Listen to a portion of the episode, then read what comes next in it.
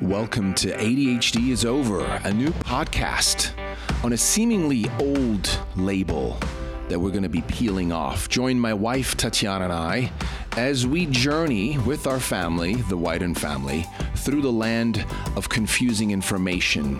We're going to visit both sides and let you decide because the power is with you. Welcome to ADHD is Over.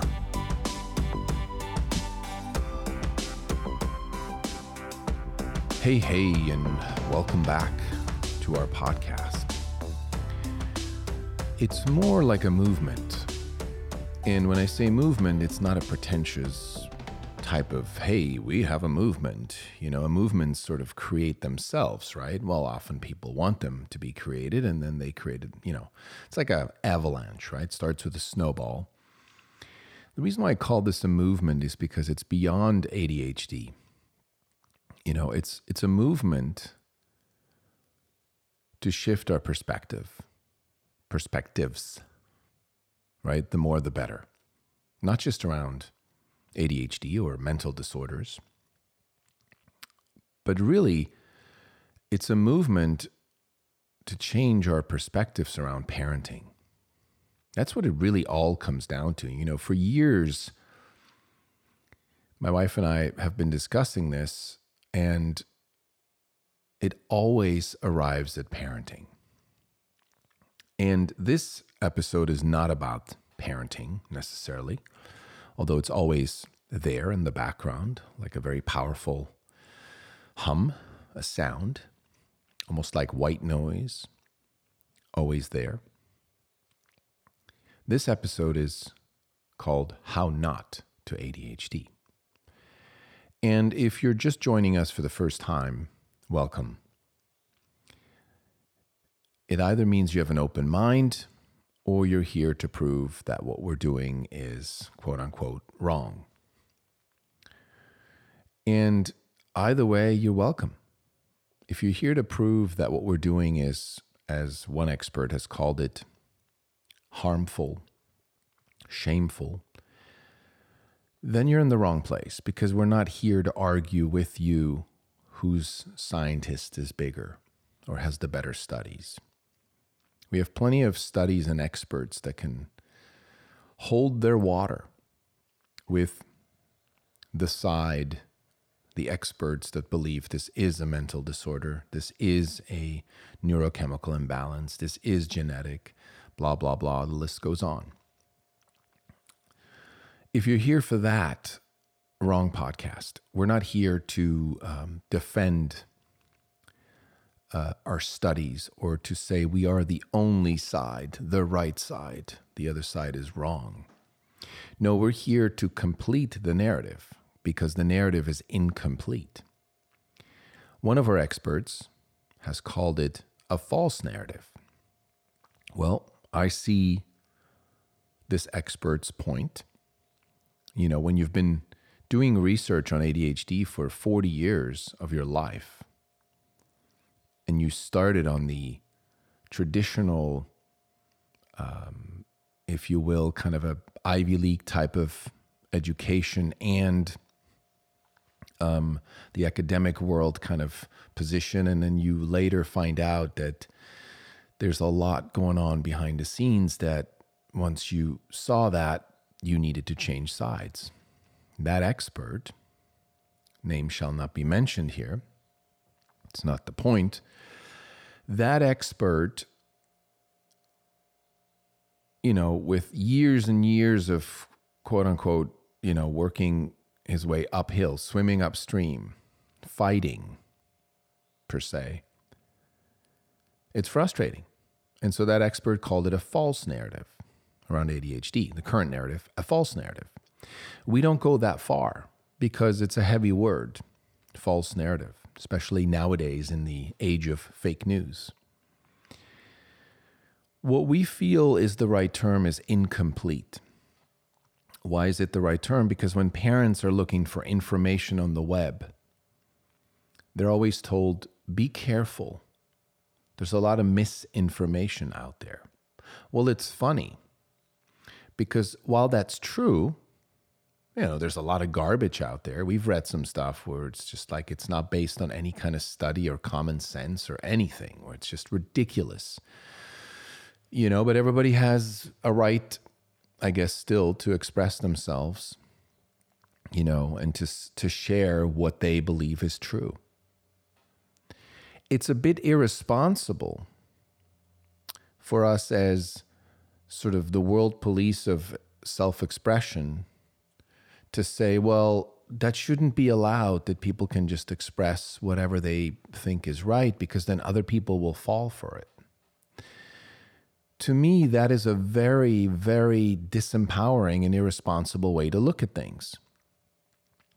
It does reflect, however, the kind of society, the kind of society with lack of confidence, lack of, of uh, intuition, lack of responsibility that we've created. Because when we have to become the sort of policing force of like, well, let's protect the what we call vulnerable or stupid. It's really what we mean, stupid, but we, we say vulnerable. The ones that fall prey to these scams or these, you know, these misinformations. If we're coming from that place, first of all, it's not empowering.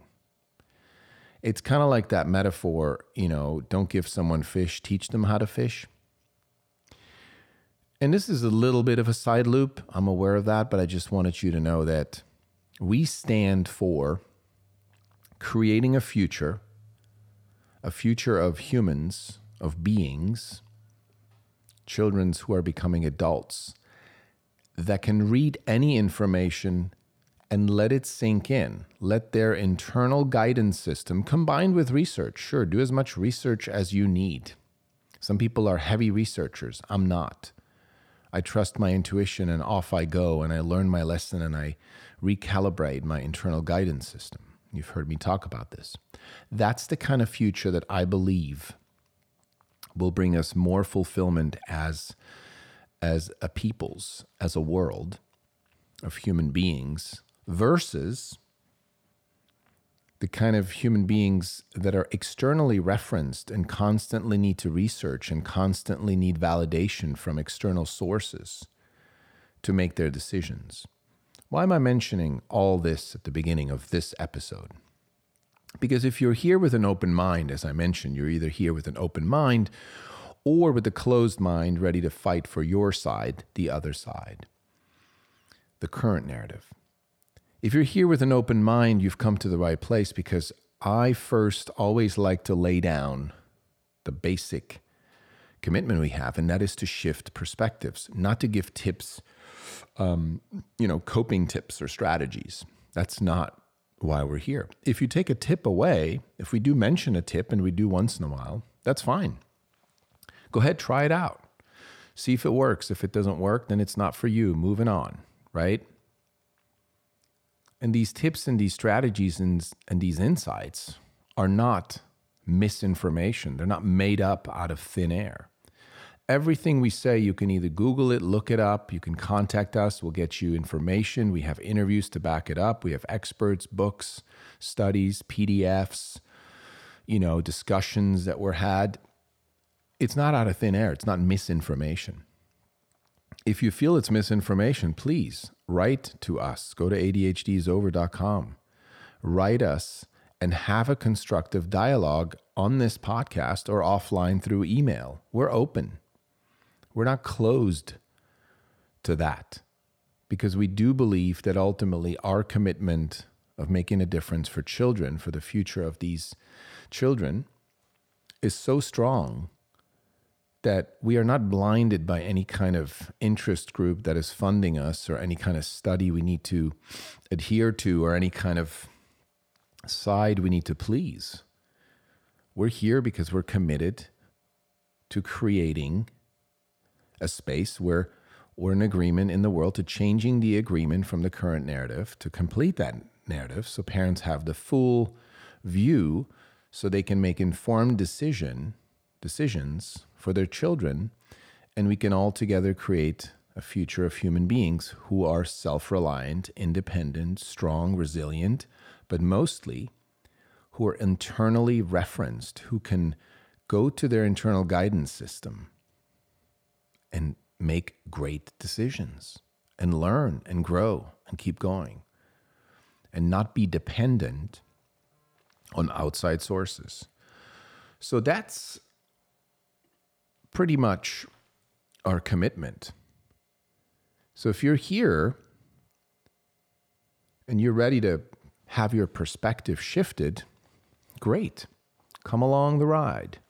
It's been about 10 minutes, and we're going to have about another 20 minute discussion around what I mean by how not to ADHD. Okay, here we go. Ready? Let's do this. So, this episode is inspired by um, a YouTuber, an ADHD YouTuber slash expert, Jessica McCabe, who has a TED Talk um, on ADHD. And she is a big, big activist in the space. She's done hundreds and hundreds of videos under the banner How to ADHD. And look, she has a passion and a commitment that I respect and admire. She's done really well for herself inside of the context of having this thing called ADHD and coping with it. She's what we would call the side of coping. And we're not saying that in a negative way because coping for some people is a huge step forward. So, coping is okay, but coping is hoping. We are in the camp or the community or the box called thriving. And when you're thriving, you can't be coping. Or I should say, when you're coping, you can't be thriving. So, the reason why I wanted to title this episode How Not to ADHD is because I wanted to kind of nuance a few of the things that not only Jessica in her videos talks about, but also other uh, experts in the coping camp. Let's just call it that for now.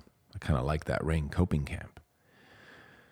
The coping campers often use statements that make me cringe.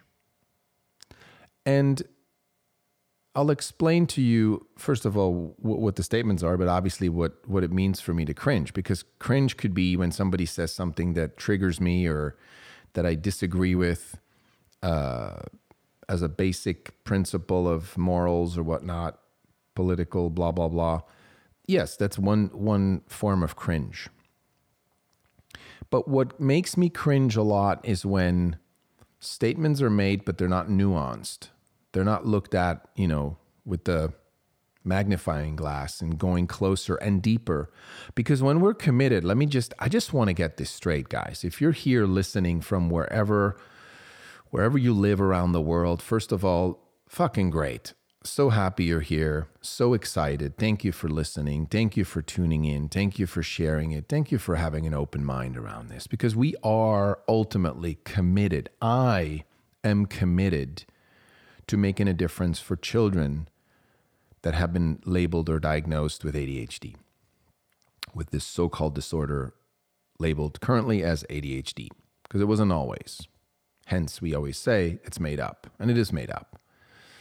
And we don't say it's not real. Well, we do say it's not real, but it's not that we don't believe that people don't struggle with these symptoms, these traits. We do believe the struggle is real, but as we always say, the in brackets disempowering label doesn't have to be real. Struggle is real, label doesn't have to be, okay? Just so we're on the same page.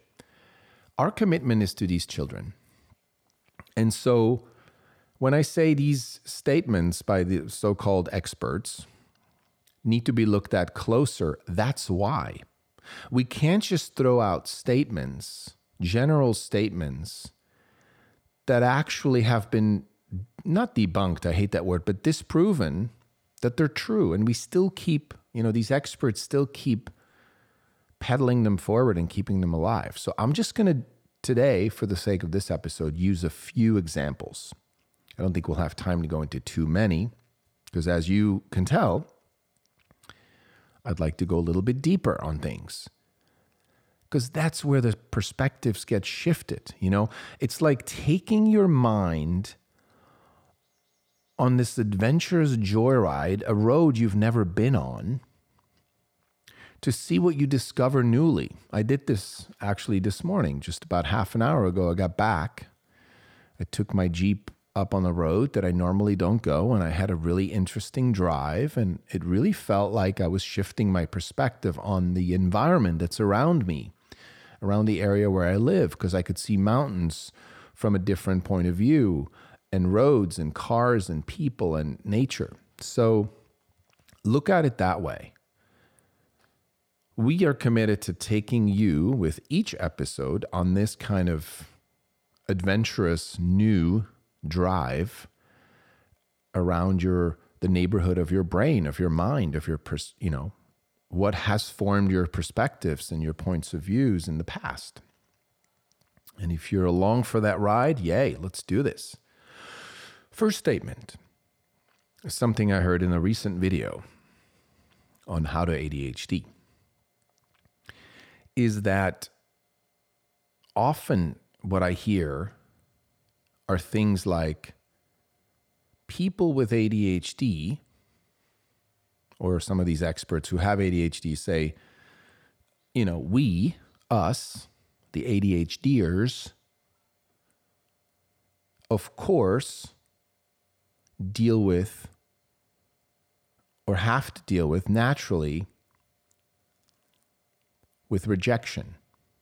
Lots of rejection, more than other people you know, will encounter in their lifetime. And that's because we have ADHD.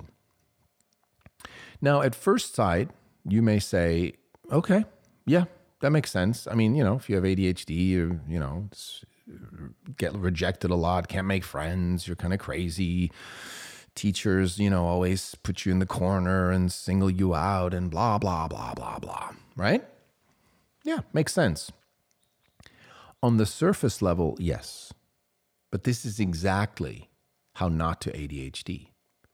Because this is actually brushing over some very important details, some very important research, some very l- logic, resonant evidence that you can let in. You know, we're we're very heart based, as you may have noticed from if you've listened to other episodes.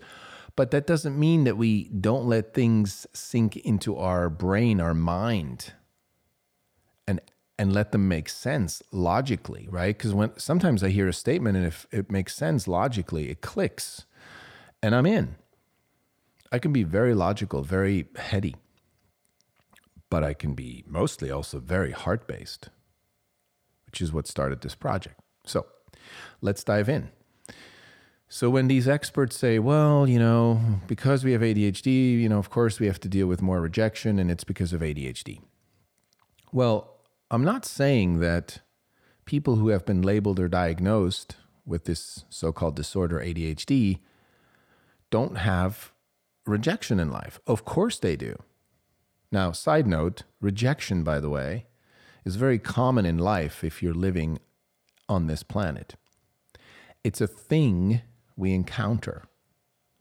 It's a, a situation in life that will test our willpower, our resilience, our self worth, right? The conversation around who we are and what we're capable of.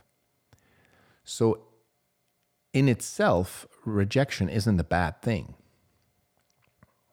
It could be listened to that way, yes, of course. Who wants to be rejected? But when you think about it, the power, the true power of human being really is in the ability to be able to say, I just got rejected, and that's okay. There'll be more opportunities. That wasn't for me.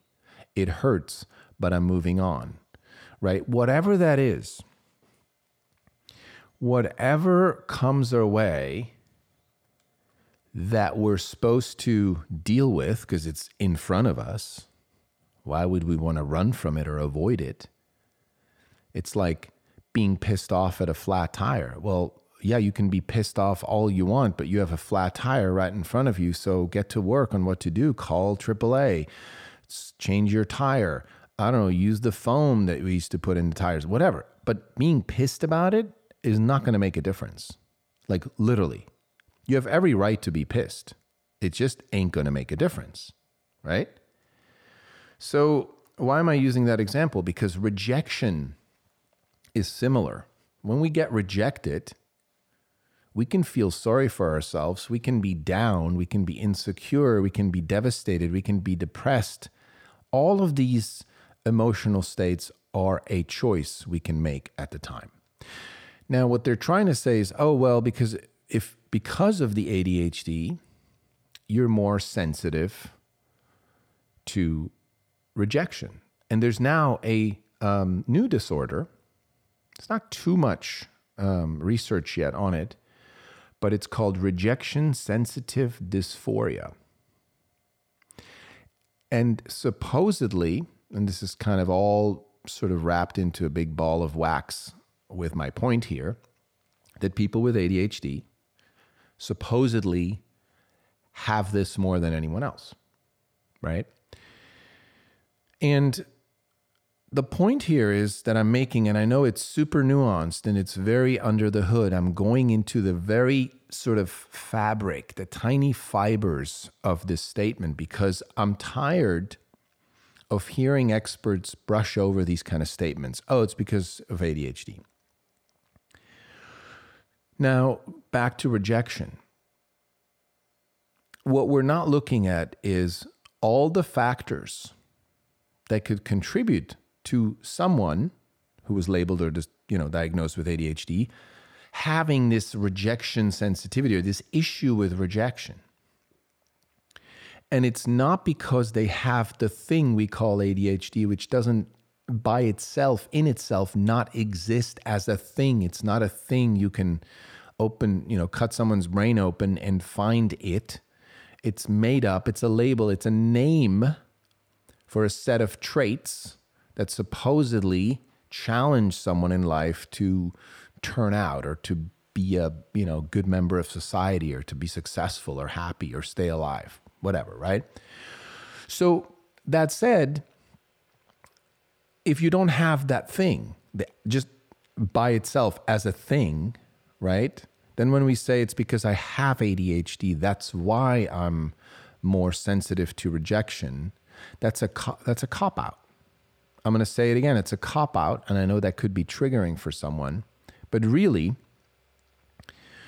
really, what we need to look at is if someone struggles with rejection, we need to look at the history of their emotional upbringing. Where are they at with self confidence, self love, right? All of that. Where are they at with resilience, believing in themselves, believing they can, especially believing they can. And here's the thing what I said earlier there's many factors that can shape us into these beings with lack of self worth, lack of believe in oneself, lack of yes, I can, right? And one of the biggest factors is the disempowerment not only of the label of ADHD,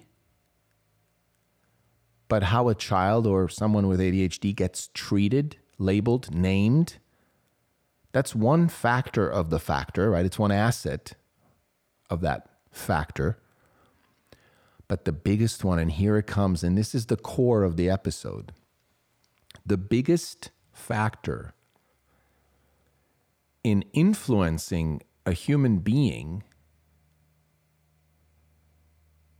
to create and foster self worth in themselves is, or I should say, the biggest thing in the way to do that is the entire agreement, the baggage that comes from years and years, right? From hist- from the history of ADHD when it first began. it all comes downloaded with one word. When you hear ADHD, it's not just like, oh, 2021 mental disorder could also be a positive creative thing. You're unique. Okay.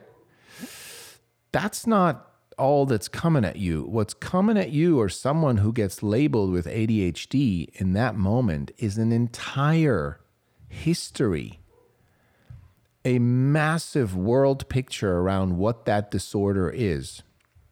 All the way back to when it used to be called, uh, you know, mischievous children or, uh, you know, my favorite is minimal brain disorder, right? All that gets instantly downloaded into the conscience. If it's a, if it's a little child, then it's the parent. It's the parent that's then treating the child like a broken human being. It's then treating, you know, the school is treating the child like that, singling them out. Troublemakers need help, need to be supported. Oh, sorry, that child can't focus. That child is too much. All of all of that, all of those actions and reactions after that label is dropped onto someone all these reactions and treatments of children are not just because of that label in that moment. I'm going to say it again. It's the entire ball of wax, the history of this disorder. And it used to be called way worse when you look at minimal brain dysfunction. Can you imagine saying you have a minimal brain dysfunction and actually feeling good about yourself and being confident and really working well out in the world? No, it's impossible you're going to look at yourself, even if you're strong, you're going to look at yourself as 80% of me is pretty good, but there's that minimal brain dysfunction of 20%. So I'm not really a 100% kind of human being. So I'm always going to be less than. And that, even though I could go further, I hope you follow this because, yes, it was a big loop here. But it's those nuances that we need to start analyzing and we need to start saying, are these words, these labels, empowering or disempowering? That's it. That's how we split the hairs, the atoms, right there. Is it empowering or disempowering? And if the answer is, well, it's empowering because experts can, da, da, da, no, no, no. We're not talking about experts. We're not talking about a shorthand between doctors. We're not talking about a medical healthcare industry standard terminology, uh, blah, blah, blah. No, we have to start with the children in mind. Why? Because they're the, the young ones, they're the impressionable ones, the ones we are here to mold positively. So we need to start looking at is this label empowering or disempowering psychologically? And again, somebody could say like, "Oh yeah, yeah, we've heard this argument before. The label is is could be disempowering to certain children." Again, that's not going deep enough. Like we got to cut the bullshit. That's not going deep enough. It's not it's no longer fair to our, our, children just to say like, well, yeah, I mean the label can be disempowering, but you know, we also there's a lot of positive things and blah blah blah. No, stop it. We have to cut it out. We have to realize the damage, the psychological damage, the autopilot damage, the, well, we don't think it really damages our children kind of damage from years and years and years and years of labeling the same what they call disorder, the same traits with different names, one worse than the other. And finally, we think now we have sort of a milder version of it. No, it's still called a disorder. I mean, ask somebody, anybody, as a, as a little um, exercise for yourself. You know, you could do a man in the street. If I went out right now and I went to the streets and I would ask people if they would love to be in a relationship with a disordered person or have a disordered child, most people would say no, even if they're nice to say, like, yeah, it depends. I mean, maybe I would adopt a child and help them out. Sure, there's those of us who are like ready to do the work, right? But most people will go, uh, no, not really. Why would I want to be with a disordered person?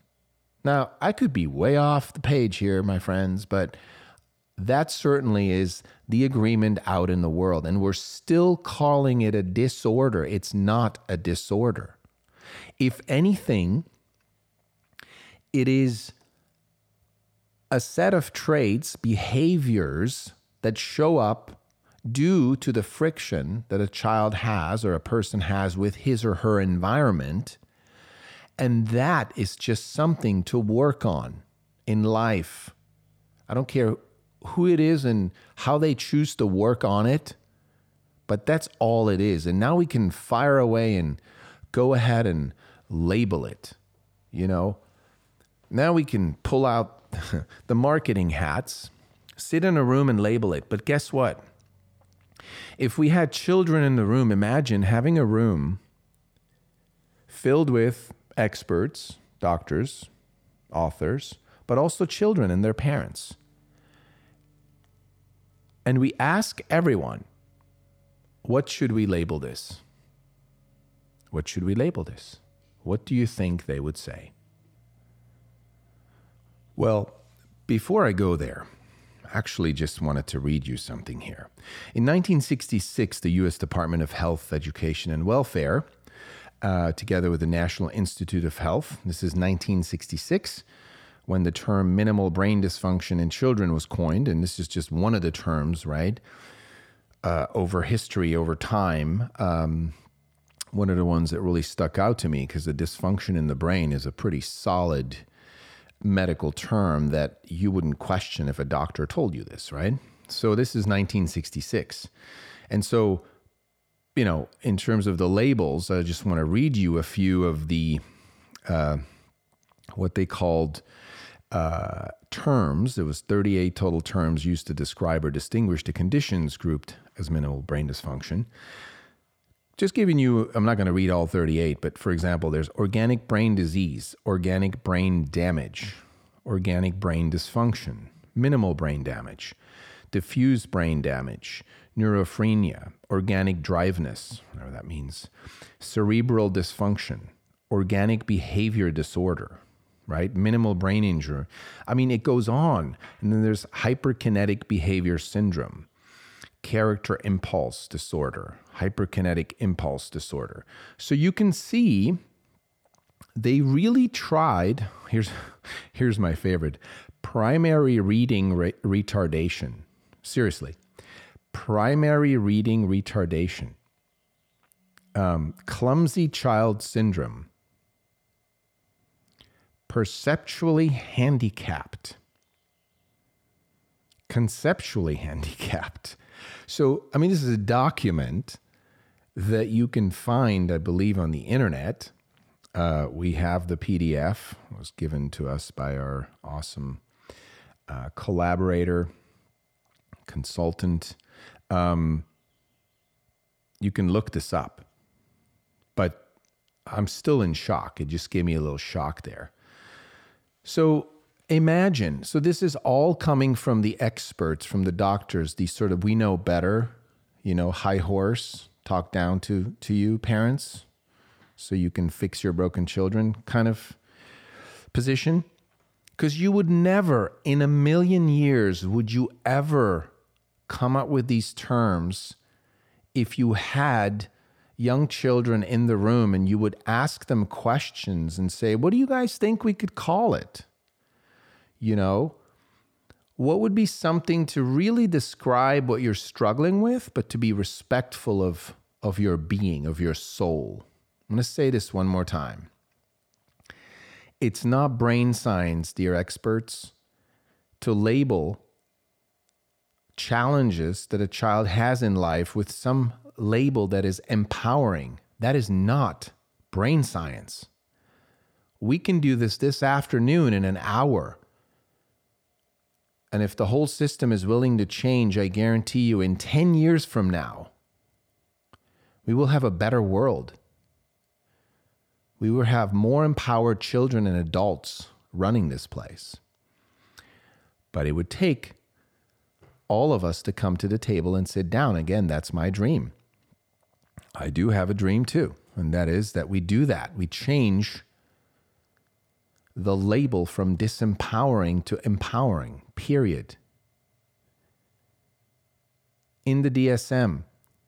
We can do this. Okay. So back to that, right? Imagine being in a room full of children and you're asking them, hey, little Jack and little Beatrice, names that came up. I don't know why. What do you guys think? You're, you know, eight, nine years old, seven years old.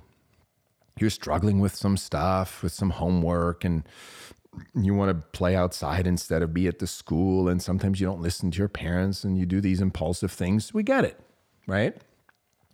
You have challenges right now in this world to function not only the way your parents or educators expect you to function, but maybe society sort of sees you as a little bit of an annoyance.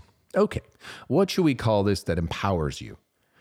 I guarantee you a thousand percent none of the terms I just read, and I know this is 1966, but that's my whole that's my point. All of these terms, all of these agreements, this dark cloud behind just the label, the four letters ADHD, all gets downloaded into our psyche once that label drops, once it's official, quote unquote, right? Diagnosis, right? So the point here is that 1000% none of these terms that I just read you would ever come up and cross any child's mind to label it something so negative and disempowering. And negative is not, you know, hear me out. This is not me saying, oh, it's so negative to call a child, you know. Well, yes, but it's it's deeper than that. Negative means disempowering. Because if you raise a child and you keep telling him that your brain isn't quite working that well, even if you say yet, it will soon, you are essentially brainwashing your child to believe that she or he is less than. That is a fact. When I say brainwash, I really mean that. You know, somebody recently told me like you shouldn't use that word. That and I said, well, when you when you wash your brain, usually it gets clean, right? If you wash something, it's cleaner than before. So a, it's not a bad thing, but I used it in the typical sense that you are literally um, brain imprinting your child with this belief our brains are so malleable and can so easily form new connections. We are so impressionable, impressionable, especially young children, that if you tell them something five times a day, a few years later, that is a reality for them. That is not something you used to say. They no longer question that. It's just how it is. It's just how it is. We are like that. That's how advertising works. It would advertising wouldn't work if we weren't that impressionable. It wouldn't work. But it works really well. Because if we're bombarded with the same information again and again and again and again by people we look up to, eventually it becomes a reality. It's no longer the thing that person said, it's now our reality. It's like a pair of glasses we're now wearing, and we're not aware that we're looking through those lenses all the time. But that's how it is. So, back to the children in the room, the terms they would come up with could be just like, you know, I don't know, I'm not saying those would then be the terms that we should use in the DSM or, uh, you know, for doctors and medical experts and so forth. No, we could we could take the essence of their statements, the essence of, you know, if we really listen to them, if we make them feel heard and seen, we will get the essence of what they want to communicate, and then that essence we can still add our adult marketing brains put our hats on, our marketing hats, and label it in a way that makes sense for us, right? Yes, we can still do that. But the only difference there, notice I never said ADHD should be taken out of the DSM. I mean, I get that the DSM and the whole system, the the medical insurance, and and uh, you know everything is a system. It's a giant, giant system that is deeply rooted in our society, and it's just not realistic to say make it go away. So keep the DSM, that's fine. But change the terminology of the so called disorder. First of all, it's not a disorder. Don't call it a disorder. You know, if you want to call it a, um, uh, for the lack of better words, um, you know, if someone has a, a, condition, right? Call it a condition.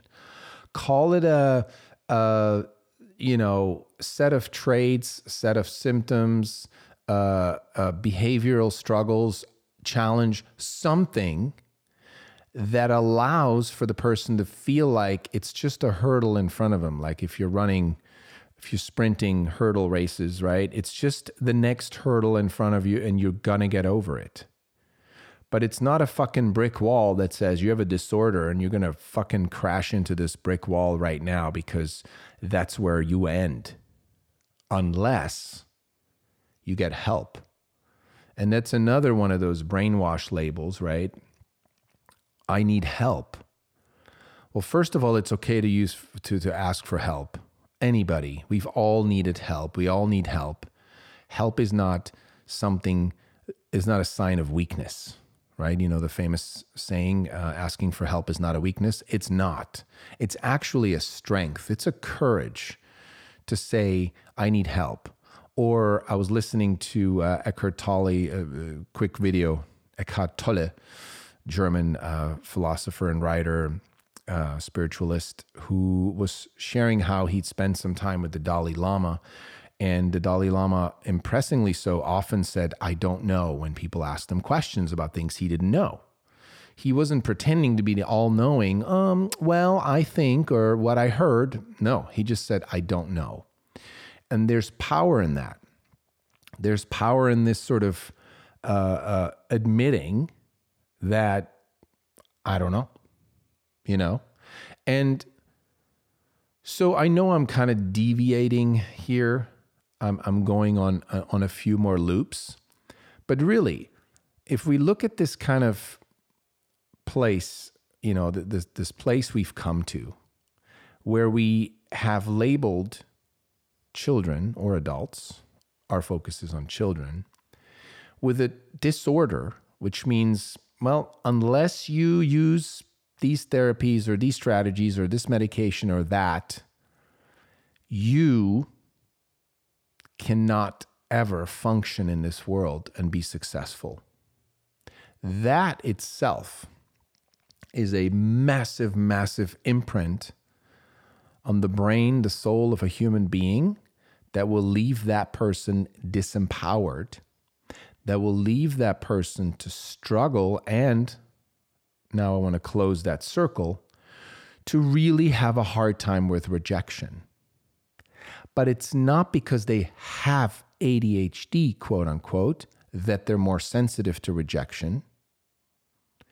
It is because the disempowerment that they've been continuously brainwashed with, it goes so deep that they literally cannot handle rejection because they have tried to build up resilience or have self worth, but because all of this disorder and broken and treatment and help and not yet there and soon and maybe, but you got to cope and strategies and special ed and all this stuff is subconsciously, often not even consciously or, you know, out in the open below the surface is weighing on them so much that it's just not fair to throw these terms around out there and say, well, it's because of ADHD, we have a harder time with rejection. I really hope you followed this. I know this was a long train of thought on this one statement. The next statement, I'll make it shorter, is the statement we often hear that because of ADHD, people have a higher chance of ending up in jail, right? Getting in trouble, drugs, jail, whatever.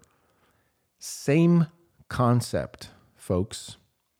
If you're still listening, use a lot of what I just said, right? The nuance to go deeper, go down into the fiber of this statement.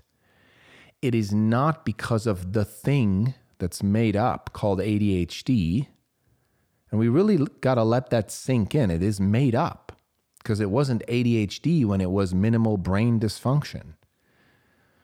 It was around a similar set of traits, but the ADHD part wasn't, never was, never has been, never will be real. So when someone says ADHD is not real, people get triggered. Yeah, because they're not actually asking the question, what do you mean? They're literally thinking ADHD is a thing. Like it's like this I don't know what you would see, what it would look like, but it's this like purple little mass that's growing in your brain. And because of that, you, you know, it's a thing, but it's not a thing.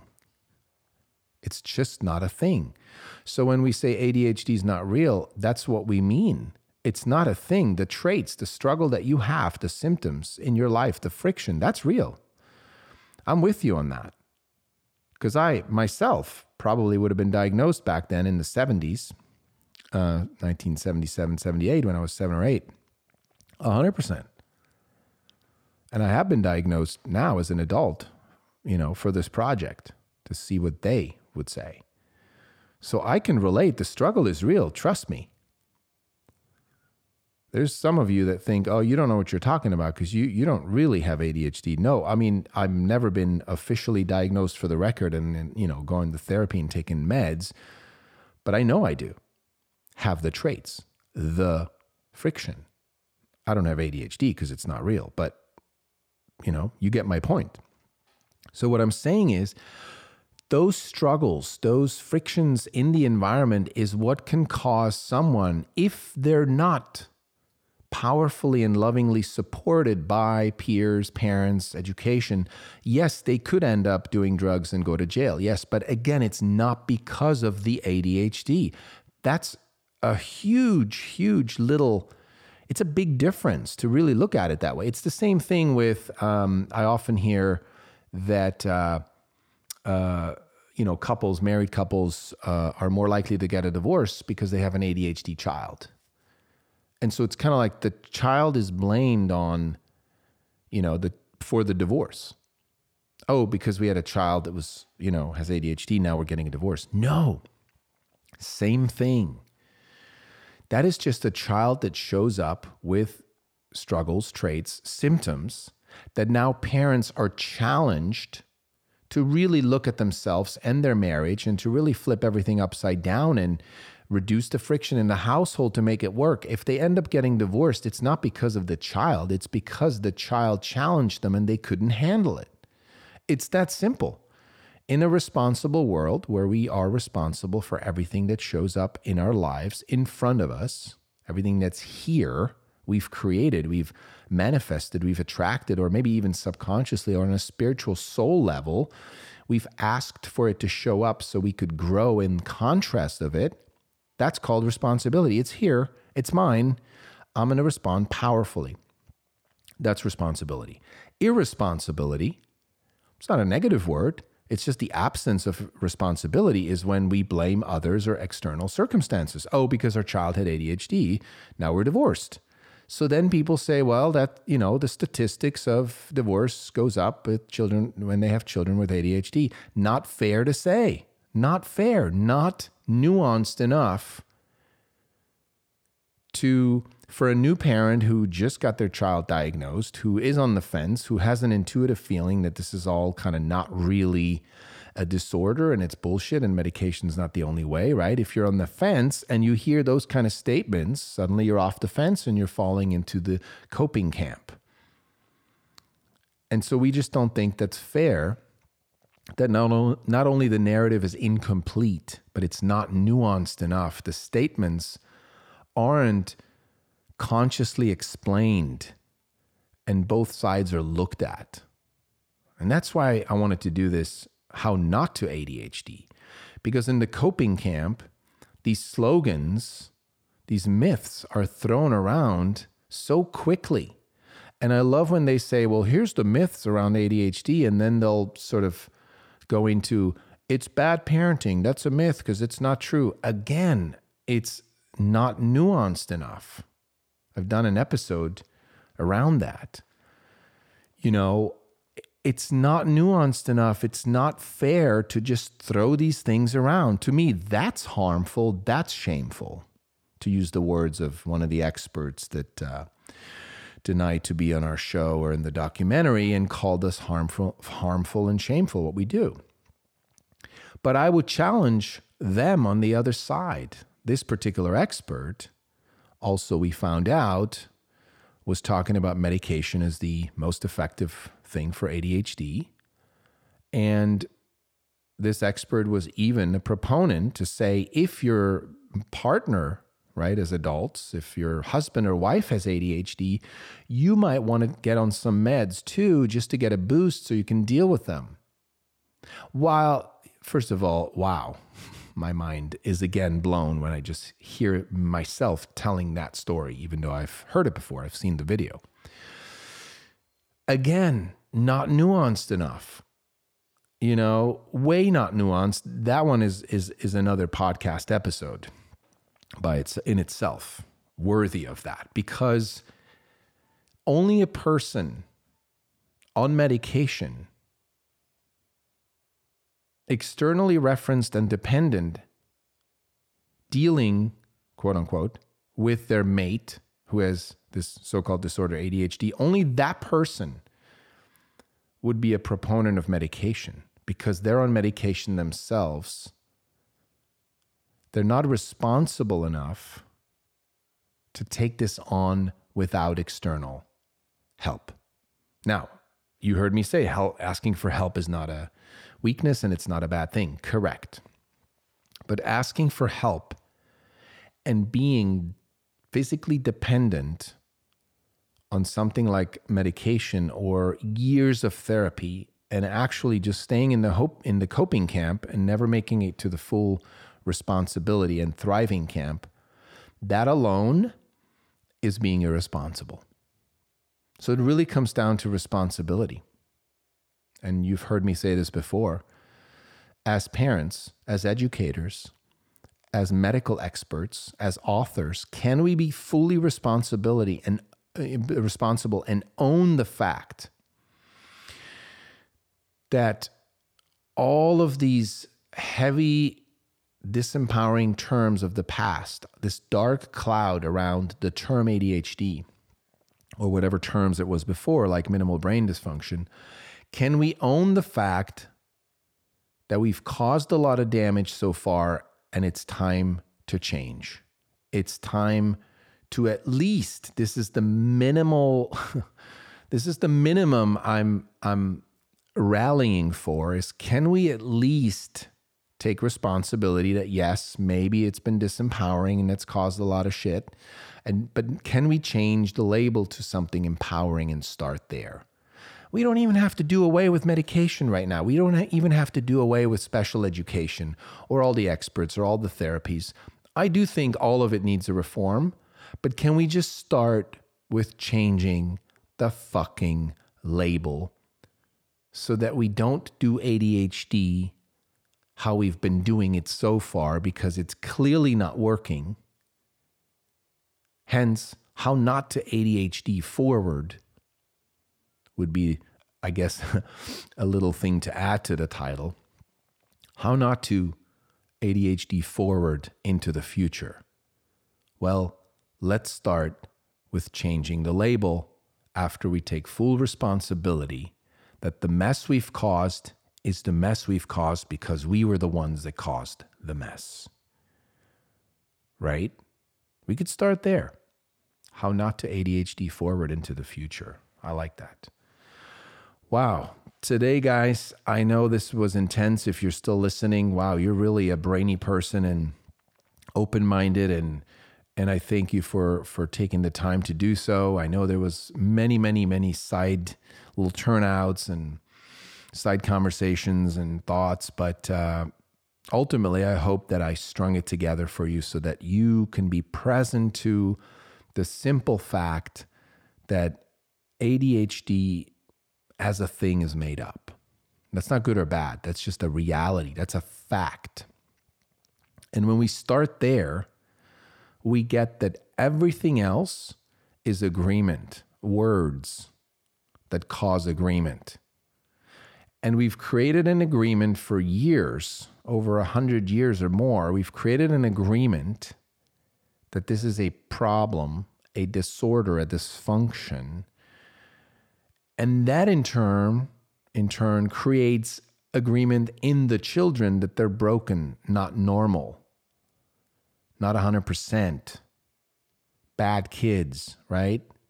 So it just trickles down, as you can see, into straight. Imagine this fountain trickling down straight into the conscious and subconscious of a child, of a young child, giving them the sense that I'm not really good enough to make it in this world. I'm not really strong. I'm not really whole, right?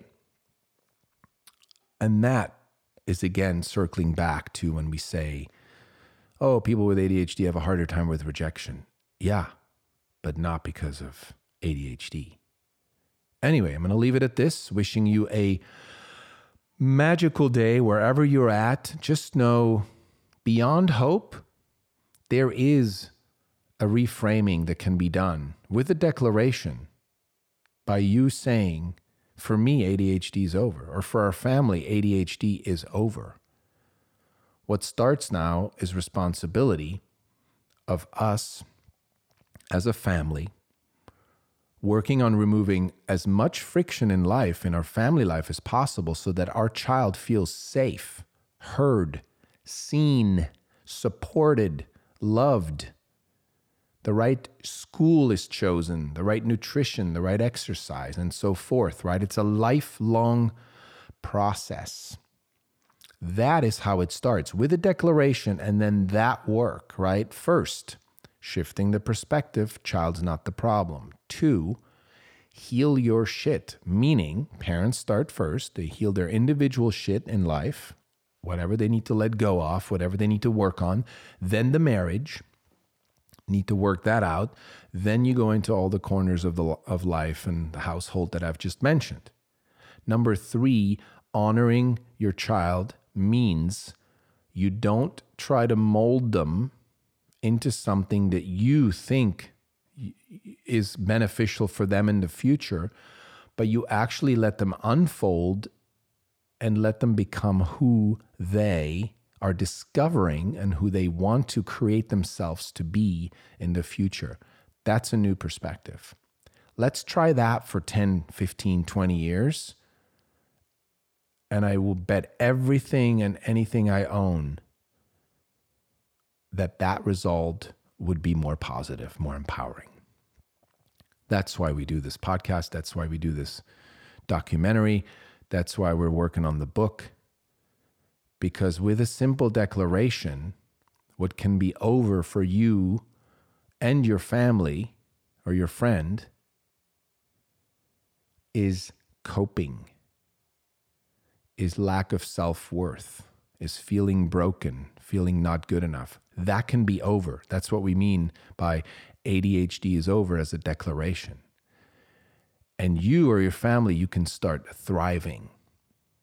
Thriving. Who doesn't want to thrive in life? I definitely want to thrive. And I wish you to thrive. I wish this for everyone in the world to thrive.